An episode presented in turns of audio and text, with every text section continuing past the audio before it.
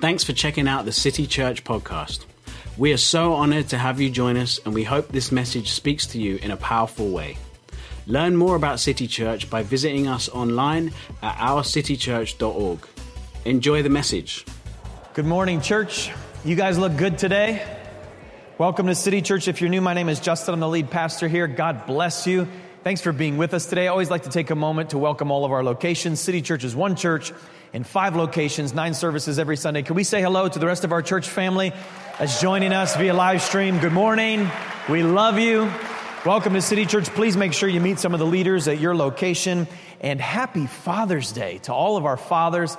Happy Father's Day. Yeah, we can put our hands together and just thank God for our fathers. If you have a Bible, we're going to start with a story in 2 Samuel chapter 9 today. This is the Old Testament. And uh, this is one of uh, the more unfamiliar stories in the Bible. It's right in the middle of the life of David. And so we're going to be looking at one instance in his life, something that happens in David's life. You've probably heard of David and Goliath. So one instance in his life when he's already king of Israel. Okay. And kind of a, a, a maybe a story you've never heard before about David and a young man with a strange name. So here we go. And David said, Is there still anyone left of the house of Saul that I may show him kindness for Jonathan's sake? Now there was a servant of the house of Saul whose name was Ziba, and they called him to David. And the king said to him, Are you Ziba? And he said, I am your servant. And the king said, Is there not still someone of the house of Saul that I may show kindness, the kindness of God to him? And Ziba said to the king, There is still a son of Jonathan. He is crippled in his feet. King said to him, Where is he? And Ziba said to the king, He is in the house of Machir, the son of Ammiel, at Lo-debar. Then David sent him, sent and brought him from the house of Machir, the son of Ammiel, at Lo-debar. And Mephibosheth, everybody say Mephibosheth. And Mephibosheth, the son of Jonathan, the son of Saul, came to David and fell on his face and paid homage. And David said, Mephibosheth. And he said, Behold, I am your servant. And David said to him, Do not fear for I will show you kindness for the sake of your father Jonathan, and I'll restore to you all the land of Saul your father. You shall eat at my table always. And he paid homage and said, What is your servant that you should show regard for a dead dog such as I? Then the king called Ziba, Saul's servant, and said to him, All that belonged to Saul and to all his house I have given to your master's grandson. And you and your sons and your servants shall till the land for him, and shall bring in the produce, that your master's grandson may have bread to eat. But Mephibosheth, your master's grandson, shall always eat at my table. Now Ziba had fifteen sons and twenty servants. And Ziba said to the king, According to all that my lord the king commands his servant, so will your servant do.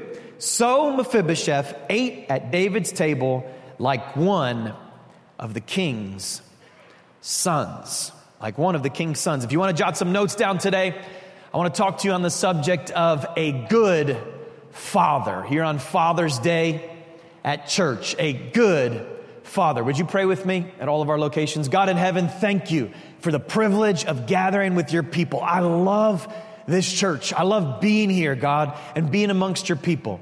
I know that we all come in with different stories and different circumstances. God, I ask for a miracle today. I pray that the words that are said would speak straight to the heart of every single individual. I'm open. I want to hear from you. And I ask in Jesus' name, let's all do this. I ask that you change me and that you draw me closer to God today. In Jesus' mighty name. Amen. Amen. Amen. All right, let's just practice being happy. Turn to a person next to you and smile at them. Come on. We're in New England. We're going to break through. Smile. Smile. You know, one of the greatest privileges of my life is being a dad. I have three sons. My oldest is 11. My middle son is nine. My youngest is four. They're all here today. My incredible wife that puts up with the chaos of our home. And, uh, and so I just love being a dad. I love doing things with my kids. There is a special bond between a father and his child. And there's nothing quite like it on earth. Uh, this past weekend, I took my oldest son camping and we went camping like primitive. You know that it's serious that when you get there and the sign says primitive wilderness camping, you know you're not in the city anymore. You know, it was like, whoa, this is crazy. Uh, we were in the Bronx. No, I'm just kidding. We weren't in the, no. Uh, but that can be kind of like primitive wilderness camping too. But no, it was, uh, it was incredible. It was, it was a great time. But there are certain things, you know, that your kids do that like they unlock your heart. And dads know what I'm talking about, moms know what I'm talking about. Something that your kid does that it just, they're, they're the only one in the world that could do that and get that type of feeling from you. You know what I mean? I remember years ago when my second son, Noah, was just learning to write and read. He said, Dad, I want to write a note or a prayer to God that you can have from me, that, that I pray for our family. I said, Oh, that's awesome, buddy. Write me a note. So I kept it all these years. Now, this was years ago, but, uh, but I kept it. I wanted to share it with you. Go ahead and throw it up there. I'm going to try to read it. It's going to be on the screen. It says this It says, God, this is my little boy Noah, God is Wathos. He is Wathos. Go ahead, turn to the person next to you and say, God is Wathos. He is Wathos. He saved us from Aor Saz. Thank God that He saved us Aor Saz, right? Saved us from our sins. This next word is probably the more challenging word. Holy God, holy God, we love yo, God. Thank yo, God fur, fur like an animal, fur, savon us. God, he spells like his daddy. If you've ever seen me spell, this is about where I'm at actually um, in real life. And all the staff is like, Amen, it's true. We love yo, or AR. Love Noah. I love that. I mean, come on. You can't beat that. I mean, it's like, oh, it still gets me right here every time. You know, uh, some of us, you think about Father's Day, and, uh, and it's a joyous occasion because you love your dad. Maybe you get to see your dad for lunch or for dinner or something today. And, you know, it's a great time and, and you have a great relationship with your father. And that's wonderful. But for others of us, you know, Father's Day can be a bit of a challenging time.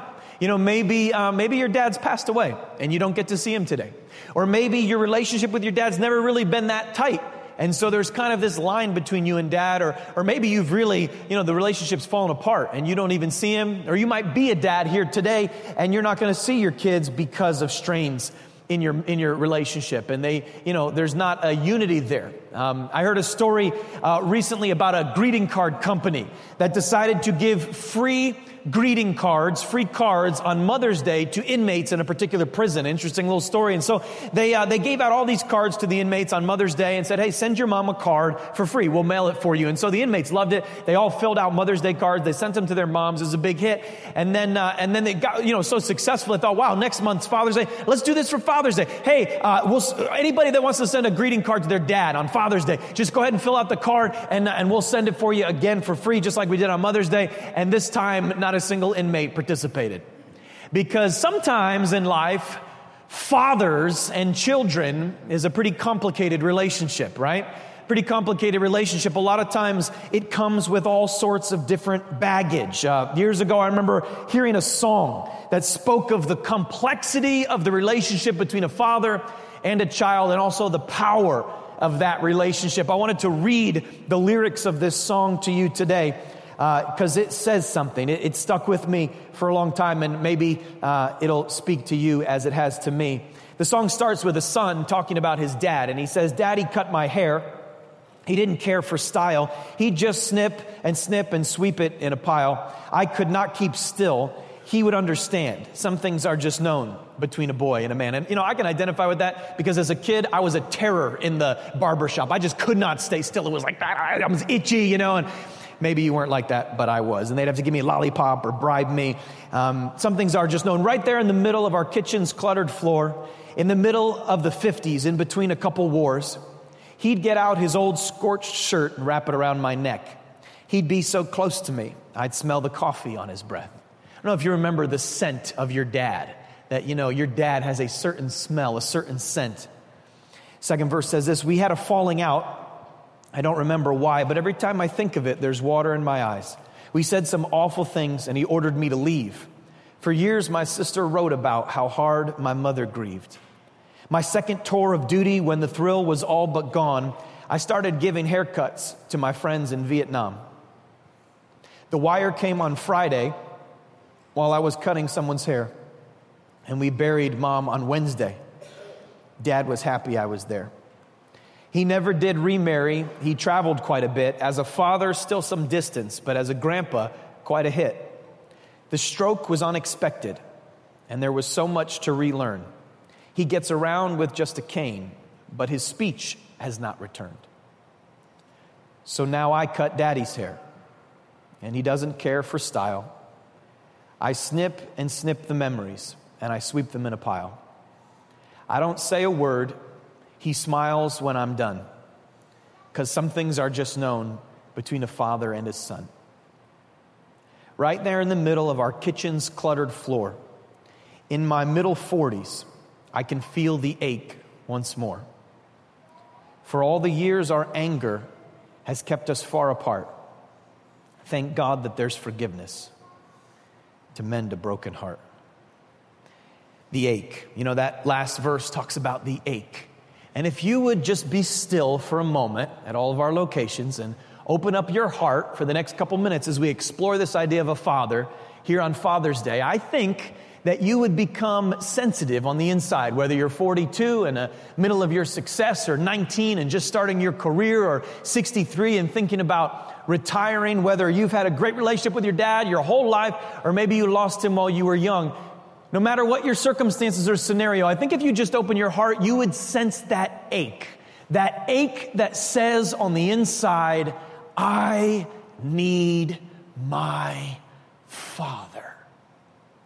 The relationship in the Bible between David and Saul is one of the most complex, nuanced, chaotic father son relationships in all of Scripture, but it's an honest relationship. And if you know the story, they're not biologically related, okay? Saul is a father figure to David. And so Saul is the first king of Israel. Let me unpack it for you if you're not familiar with the story. Saul is the first king of Israel, and he is a successful and powerful king. And then one day he decides to disobey God's direct command. And the prophet Samuel tells him that he is going to, God is going to remove Saul's kingdom from him. And in secret, this prophet Samuel goes and anoints a new young king named David. Now, David at that point is just a shepherd boy, but he rises to prominence and becomes the right hand man in Saul's kingdom. And David becomes best friends with Saul's son, whose name was Jonathan. Okay? And so David and Jonathan, David and Jonathan, they're this like tag team, they're best of friends. And for years, this goes on until Saul becomes very jealous of David and actually hatches a plot to kill David. David discovers the plot, escapes from Saul's, you know, uh, plan to kill him and hides out in the wilderness for years. Now, while he's hiding out in the wilderness, there is a war in Israel with the Philistines and both Saul and Jonathan are killed in battle. And we're told that when Jonathan dies, he's probably in his early 20s, he leaves behind a five year old son. And that five year old son's name is Mephibosheth. Okay? I don't know what they were thinking, but that was his name.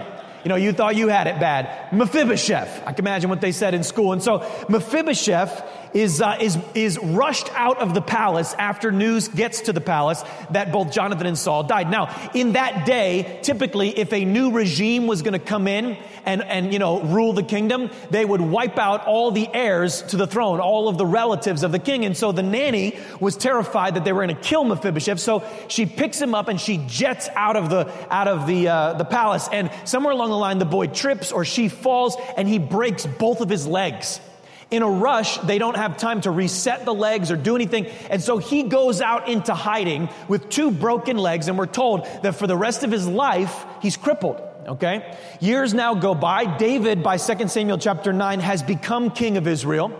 And Mephibosheth is probably in his early 20s at this point. And David sends out a delegate to go find this guy Ziba, not zebra, but Ziba, finds to go find Mephibosheth. And he does find him, okay? He brings him back to the palace. So now you got to imagine this. Here's crippled Mephibosheth, the son of Jonathan, standing before David, the king. He's been king for a while now. He's sitting on his throne. Mephibosheth is brought in. And it's in this interaction that David does something completely out of the ordinary and unexpected, okay? And it's through this interaction that God gives you and I a model for what a good father looks like. So go ahead and turn to the person next to you and say, pay attention. Pay attention. Pay attention. God's going to give us a model for a good father. There wasn't a whole lot of participation in that last pay attention. And I just want to say that it's critical that you do. So um, even if your neighbor didn't have the courage to tell you, you still should. Verse 6, here we go. Verse 6. And Mephibosheth, the son of Jonathan, the son of Saul, came to David and fell on his face and paid homage. And David said, Mephibosheth, right? I lost my spot. And he answered, Behold, I'm your servant. And David said to him, Do not fear, for I will show you kindness for the sake of your father Jonathan. Do not fear. Now, think about Mephibosheth's situation. You've been in hiding your entire life from a man that you're convinced wants you dead, right? He now finds you, pulls you out of the hiding place you're in, brings you into his palace. What are you thinking in your mind? Boy, I bet he really wants to bless me, right? No, no, no. In your mind, you're thinking, this man is going to cut off my head. This man is going to kill me. Or maybe you're just thinking, I have no idea what this man is going to do. He's powerful. He's king. He's on the throne that my father and grandfather would have, my father would have sat on, my grandfather did sit on. What is he going to do? See, fear in your life grows when a person in your life is unpredictable. I think if you just went back through the chronicles of your story, you would find that at different times, maybe in your family or maybe someone you lived with, friends you've had, were unpredictable, emotionally unstable. You know anybody like that? Emotionally unpredictable. If you're sitting next to them, do not elbow them now because you don't know what they'll do, all right? In response, dad jokes. It's, it's, it's Father's Day. All right. And uh, I can remember when I was in college, I had a roommate named Petey. Petey, if you ever see this sermon, God loves you, has a wonderful plan for your life. Petey uh, was a little emotionally unpredictable. He was a little unstable. And so me and the other guys in our dorm would joke about it. We'd be like, you know, Petey's coming home, and we're like, is this going to be quiet Petey or angry Petey? You know? Like, is this going to be sober Petey or drunk Petey? Like, we didn't know which one we were going to get. Is this going to be unreasonable Petey or is this going to be compassionate Petey? And uh, we weren't sure. Well, Saul was that kind of dad. Saul was that kind of guy. When you read about King Saul in the Bible, one minute he's praying and seeking God. The next minute he's like, you know, playing with like Ouija boards and tarot cards and seeking spirits and, and, and Eastern mysticism. And then he's back to like, no, no, no, only you, God, only you, only you. And then he's back to this thing over here. And he's, he's always switching. One minute he's like, David, I love you. You're like a son to me. The next minute he's like, hey, how do we kill David? We got to get rid of this guy. The next minute, you know, he's so unstable, so inconsistent. Question for you today. What kind of house did you grow up in? Did your father create an atmosphere of stability in your home personally? Was that your experience? Was it the type of home where you're like, you know what? I know dad will come through. I know I can rely on him. I know that I might have consequences, but they're going to be consistent. It's not like, hey, you didn't make your bed and, you know, now you have to do an extra chore day one. And then, hey, you didn't make your bed and now um, you're grounded for six months day two. You know, it's like, ah, like which one is it? Inconsistent in his consequences. No, no, dad created an atmosphere of peace an atmosphere of stability. Men in the room, fathers in the room, would you and the people who live with you consider the home that you are in a place of stability? Are you generating an atmosphere of stability in your home? The interesting thing about this story is that Mephibosheth is convinced that David probably wants to hurt him, but you and I both know that David is actually intending to bless him, right? because he's modeling for us a good father. Jot this thought down. A good father creates stability. A good father creates stability here on Father's Day. We're going to get a picture of a good father. Creates stability. That's what David does for Mephibosheth. But he goes on. Take a look at verse 7. Do not fear. I'll show you kindness for the sake of your father Jonathan. And look at what he says next. And I will restore. Everybody say restore.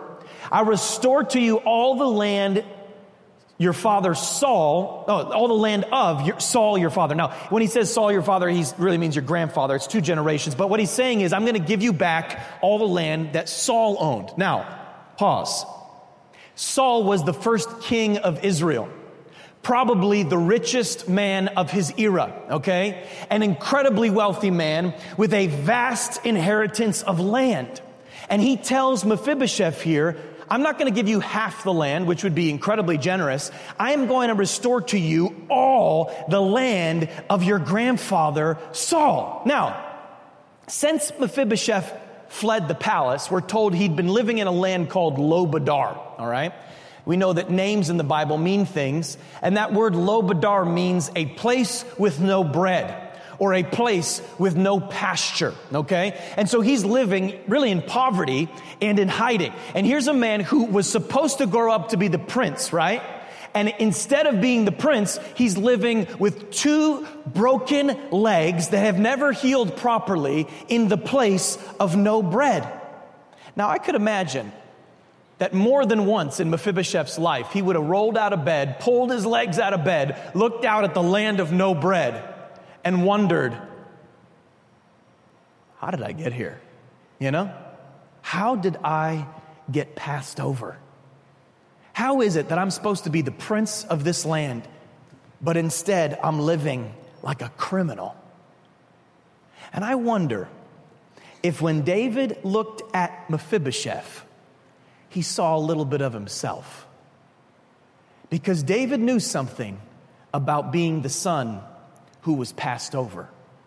David knew something about being the son who had been forgotten. Because if you know David's story, years earlier, the prophet Samuel came to visit David's biological dad, right? David's biological dad was named Jesse, right? And so the prophet Samuel comes to meet with Jesse because he's going to appoint a new king. Jesse's got eight sons. And what he does is he gathers seven of those sons and brings them before the prophet Samuel. Look at what happens in 1 Samuel chapter 16. It says, Jesse had seven of his sons pass before Samuel. But Samuel said to him, The Lord has not chosen these. So he asked Jesse, Are these all the sons you have? And Jesse goes, Oh, crud, my bad. I got one more. There's still the youngest. He's, uh, he's out tending the sheep. So you're telling me that the most important man in Israel comes for the most important mission in Israel to anoint a new king, and dad doesn't invite Dave?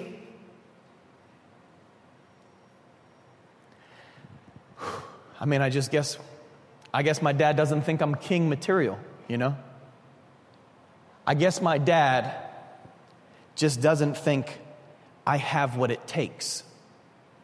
See, an unstable father can hurt a family and can mess up a kid's life, and some of us know what that's like to have an unstable father. But a different wound can be inflicted by a father when they are an unsupportive dad.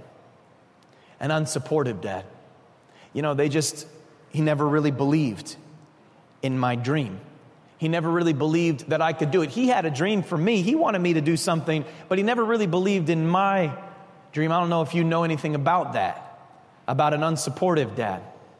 Because here, Mephibosheth stands before David, and in a moment's time, I mean, think about this. I have been hiding, I have been living poor and broke and afraid, and now literally, boom, Oprah showed up. I get a car. I get a house. I mean, like everything changes in a moment for this guy. Now you've got a vast inheritance that is all yours and servants beyond servants, fields beyond fields. In a moment's time, your dreams just came true. And David here models for us the attitude of a good father. A good father cultivates dreams, cultivates dreams. Let me talk to the dads just for a moment. Are you cultivating the dreams of your sons? Are you cultivating the dreams of your daughters? Because so often we end up cultivating our dreams for them rather than cultivating God's dream for them. But God has a dream for them. And usually in the wisdom of God, it's not exactly like your dream for them. He's got a dream for them. And if you'll be humble enough and consistent enough, He'll help you see it, He'll help them see it, and He'll use you as an agent to cultivate that dream. In Jesus' name. That's huge. So important. So important. So we see that a good father creates stability and a good father cultivates dreams. But look back with me at verse 7 because David goes even a step further. Take a look. It says, David said to him, Do not fear. This is application for your life, I promise. Do not fear. I will show you kindness for the sake of your father, Jonathan. I'll restore to you all the land of Saul, your father. Take a look at the end of the verse. And you shall eat at my table sometimes. No, that's not what it says, right? You shall eat at my table always. Now, the table of the king was a sacred place. It was a place where the king's closest friends and the, the king's kids would come every single night and they would have time together and they would learn about each other's day and they would interact one with the other. And in this moment, David says to this kid Mephibosheth, I want you there always. In other words, hey, from now on, Mephibosheth, you have access to me all the time. And from now on, I want to be a part of your life every single day. Now remember, Mephibosheth was five years old when he lost his dad, right? And the day that he was physically crippled in his legs was the same day that he was emotionally crippled in his heart, where he lost his father. And so this kid, every time he looked at his legs, I'd imagine would remember that that was the day he lost his dad and that he's had to grow up his whole life not knowing his father and not having access to the world that his father would have given him access to. See, an unstable dad like Saul, they can tangle you up pretty good in life. And an unsupportive dad like David's dad, Jesse, they can hold you back in life. I'm talking to somebody today, but an absent dad, well, that can be crippling. That can be crippling. That can make it pretty difficult to run in life.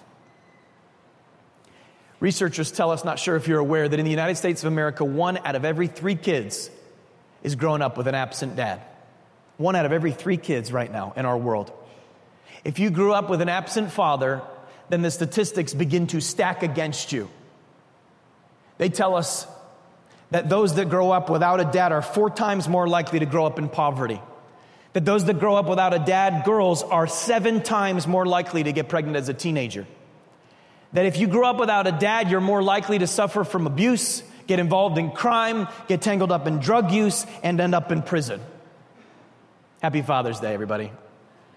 Right? This is real. But those are just the outward effects. What about the inward effects of having an absent dad? What about the inward effects of anxiety, of fear, of always feeling like you need to prove yourself, of this insatiable thirst for affirmation? What about the inward effects of anger, the inability to stay? The inward effects. See, an absent father can take a lot of different forms. It doesn't always mean that he died when you were five, although it may mean that. It also could mean that he was put in prison. It also could mean that there was a divorce and he was no longer given regular access to your life. It also could mean that he was just too busy. Always at work, always playing golf, always out doing this or that, but never having time for you an absent father. I wonder if anybody in the room knows about an absent father. But it's interesting because in this moment, David reverses Mephibosheth's fate. And he says, I know your dad's been gone, son. I know that you haven't known him since you were five. But from now on, you sit at my dinner table every night. I mean, what was that kid feeling?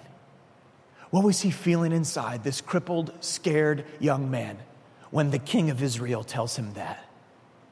See, a good father creates stability, a good father cultivates dreams, but a good father also makes his presence felt. Makes his presence felt. Come on, I'm talking to you today. I think the most amazing thing about this story, when you pull back and look at it, is that David, from what we can see, did not grow up with a good father, right? He grew up either with an unstable father figure or an unsupportive father figure or an absent father figure. He did not, according to what we can see in his life, grow up with a father who taught him this. So then the question becomes where and how did David learn this so that he could be this for Mephibosheth? Why did he do this? What inspired him to think and act this way and model for you and I in this text what it means to be a good father? Well, if you want to find the answer to that, you got to do a little digging. And David actually reveals to us the answer for how he learned to be a good father in Psalm 27, a song that he writes. And this is what he says in Psalm 27. He says, hide not your face from me. Turn not your servant away in anger, O you who have been my help. Cast me not off, forsake me not, O God of my salvation. Take a look. For my father and my mother have forsaken me. But the Lord will take me in. You see that? My father and mother have forsaken me, but the Lord will take me in. God has taken me into his family.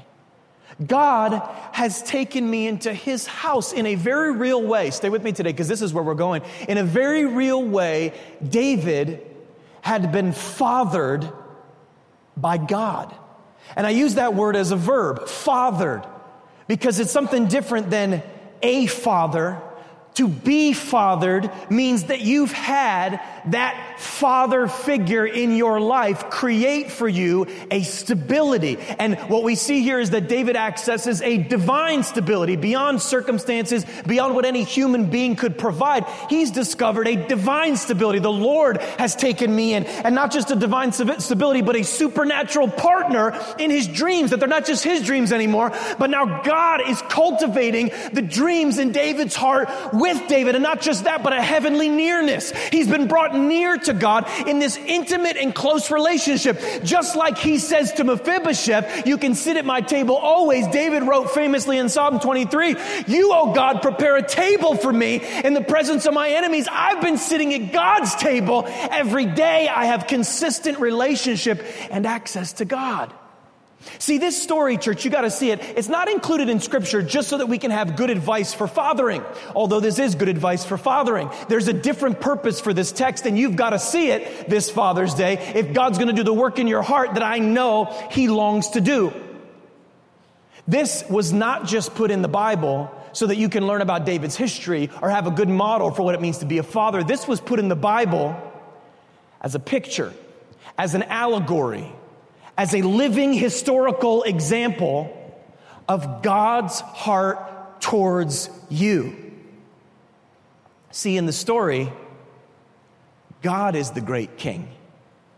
And in the story, you are Mephibosheth. You got a funny name after all Mephibosheth. See, and God's intentions towards you is kindness. His intentions towards you is to restore your inheritance. That's God's intentions. But just like Mephibosheth, you misunderstand his intentions and you frequently think he's out to get you. You frequently think he's out to stop you, hinder you, or harm you. And so you find yourself frequently running from God rather than running to God. But when you run from God, like Mephibosheth, you get tripped up and you end up breaking your legs and you find yourself without him stuck with broken legs and a broken heart in a land where there is no bread. That's the condition of my heart and yours without God.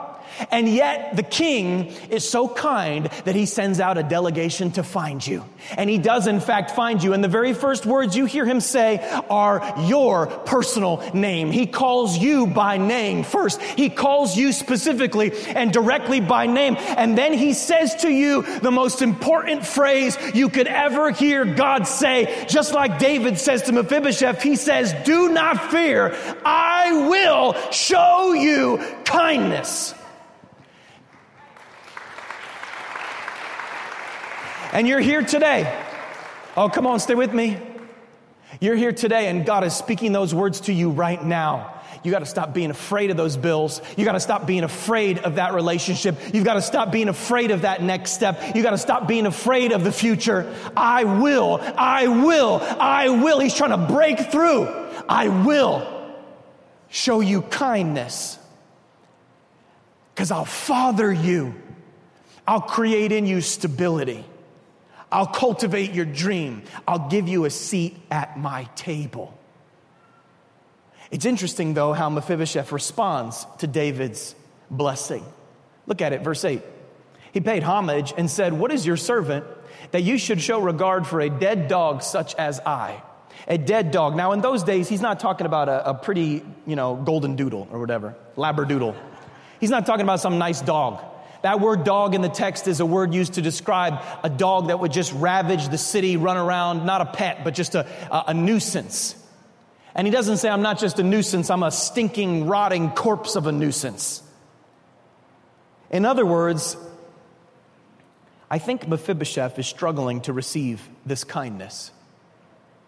He's struggling to accept the fact that this could possibly be true. And that's important. Because so are you. In your heart, you're struggling to receive this kindness from God, struggling to receive the fact that this type of grace could be true. Why is it so difficult for you to receive God and let Him father you? Let Him father you? I believe it's because this idea we're talking about today on Father's Day, it touches your deepest need and your greatest fear. It touches your deepest need and your greatest fear. I read recently, writing by uh, one author, Thomas Wolfe, he says this. He says, The deepest search in life, the thing that in one way or another was central to all living, was man's search to find a father. Not merely the father of his flesh, not merely the lost father of his youth, but the image of a strength and wisdom external to his needs, superior to his hunger, to which the belief and power of his own life could be united. You need a father. Remember that song? I feel the ache once more. But a lot of us in the room, you would say, you know what, Justin, I believe that God's my father. I believe he's my heavenly father. I pray, Our Father in heaven, ba ba ba ba ba. You know, I, I believe that. And I know a lot of us do believe that, but do you let God father you? Because that's different. See, mentally agreeing that God is your father is one thing, and that's a nice step. But letting God father you means that you're inviting Him in to create that stability in your life, that you're relying on Him for that stability in life, means that you're opening your soul to all your dreams and giving Him access to them so that He may grow them with you. It means that you're regularly coming back to His table, regularly sitting with Him and checking in and sharing life with Him, consistently and habitually dependent upon His table. Do you let God father you? And this is where we find, come on, church, stay with me, our greatest fear. Because if my deepest need is for a father, my greatest fear is that God's not a good one. Because that person died, and I don't understand that. Because that job didn't work out, and I don't have an answer for that. Because I really trusted him that one time, and it didn't come through the way I thought it would. And you don't understand, Justin, I lost my dad. You don't understand, Justin. Circumstances didn't work out. And you're here telling me that God's such a good father, and maybe he's good to other people, but I'm just not inwardly convinced that he's good towards me. See, I would suggest to you today that every anxiety that you're battling with right now in your life, every fear that you're struggling with when you lay down on your pillow at night, every struggle of your soul is linked back to this great fear that maybe God isn't a good father towards you. If you took time to write down the top three or four or five fears or struggles, anxieties or worries in your life right now, I bet we could draw direct lines to this truth and those fears. Is he a good father toward you? Some of us would say, well, I think he is, but I think he's just not involved. Well, he said he wants to be a present help, he wants his presence to be felt. That's what a good father does. So then he can't be a good father. Some of you say, well, I think he's a good father, but my life is still chaos. Well, a good father is supposed to create stability. See, is he a good father towards you? And many of us would say, well, I want him to be, but how do I know that he really is? Friend, I want to show you that this story actually tells us how you can know that. Because I don't know if you recognized it, it says it multiple times in the text. Did you recognize why it was that David was so adamant about blessing Mephibosheth? Did you pick up on that? Never in the text does he say, Mephibosheth, I want to bless you because you've been such a good guy. Mephibosheth, I want to bless you because you got such a catchy name, you know? Mephibosheth, I want to bless you because you've just been a real faithful servant in the kingdom, Mephibosheth. I'm going to bless you because you've been an overall A plus person, Mephibosheth. No, no, no. In fact, he's very specific and direct about why David is so committed to blessing Mephibosheth. He says, I'm going to bless Mephibosheth for Jonathan's sake. Did you pick up on that? For Jonathan's sake. See, if you know the story, David had a covenant with Jonathan, Mephibosheth's father. He had a covenant with him, and he said that in the covenant, I will bless those from your seed. He made a commitment, and when Mephibosheth walked in the room, David saw saw the reflection of Jonathan in the eyes of Mephibosheth, and he said, For the sake of another, for the sake of another, I am adamantly committed to blessing you. And you might hear that today and say, What does that have to do with anything? Friend, that is the secret of the gospel. That God is the great king. And when you walk into his throne room with your crippled feet, broken heart, messed up past, and hurting life, always been in hiding, he sees in you the reflection of another.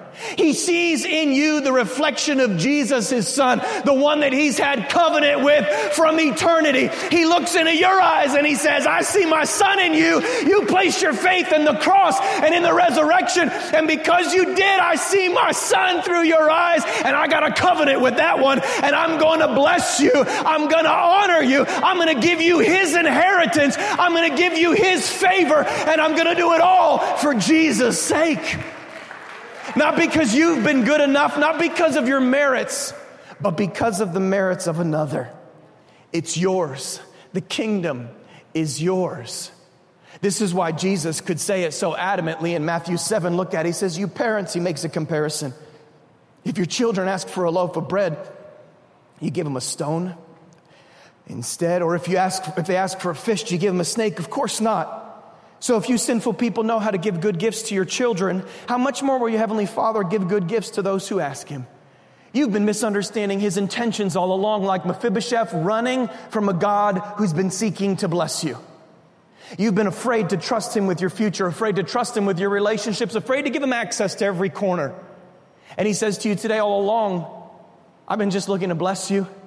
I've been looking to favor you. I've been looking to give you an inheritance that you should not receive but one has earned for you through covenant long before you were ever here. But did you notice what Jesus said? He said, You got to ask him. And this is where we stumble. Jot this thought down God meets your deepest needs as you let Him father you.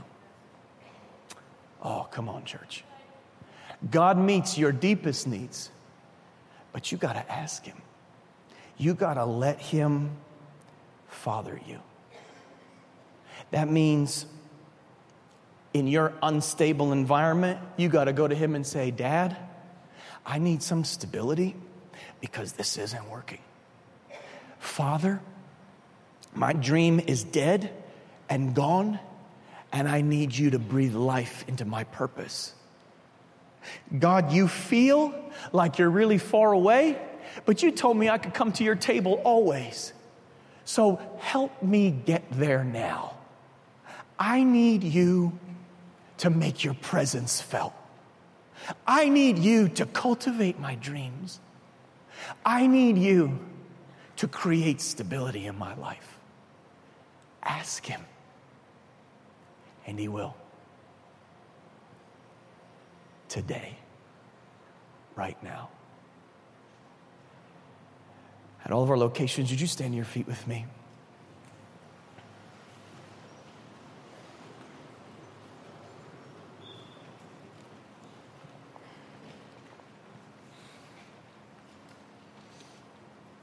Take the next minute or two just to close your eyes, would you? Because the Father of Spirits is here and He wants your attention. And if you would, just take a moment, bow your head, and close your eyes. Spirit of the living God, would you come today? I want you to consider this. Did you grow up with an unstable dad? Did you grow up with a dad that never cultivated your dreams? Did you grow up with a dad that was absent? Do you need to forgive your father right now? you say, Justin, I do, but I don't know how. Well, you got to invite your heavenly father in, and he'll, he'll father you through that forgiveness. Would you do that right now? You can just tell him, Father in heaven, help me forgive my dad. Maybe you're here today and you are a dad and you need to ask for forgiveness from your sons or your daughters. Acknowledge your failures. Where do you need God to father you right now? Take the next 30, 40 seconds with your eyes closed. Consider that question. Where do you need God to father you right now? The Spirit of the living God is here. He's speaking to your heart. You know, some of us, He's going back 40 years. He's going back 30 years right now to when you were just a little girl. And he's putting his eyes on some things that you've been scared to talk about or think about. I just want to urge you right now let him in. Just let him in. We're going to sing at all of our locations uh, a brand new song written here at the church that articulates this. And I believe that as we sing it, God the Father is going to release his power in the room. And so, as we sing it today, I just want to encourage you to open up your heart and receive the revelation of a good Father. Let's pray. God in heaven, would you silence our fears today? Would you untangle our souls today? Would you go and speak to places that we've avoided? Would you go and heal wounds that we didn't even know were there? Would you work miracles, we pray, Father? Come and be what we need most. Come and silence our greatest fear. Oh God, would you father me today? City Church seeks to reach New England and beyond with the life transforming message of Jesus. If you have been impacted by this message or the ministry of City Church, you can help us continue to reach others by giving today at ourcitychurch.org forward slash give. For more information on how to get involved, visit us online or on any social media platform at Our City Church. We always appreciate you taking the time to rate or review this message on iTunes. Thanks again for listening to the City Church podcast.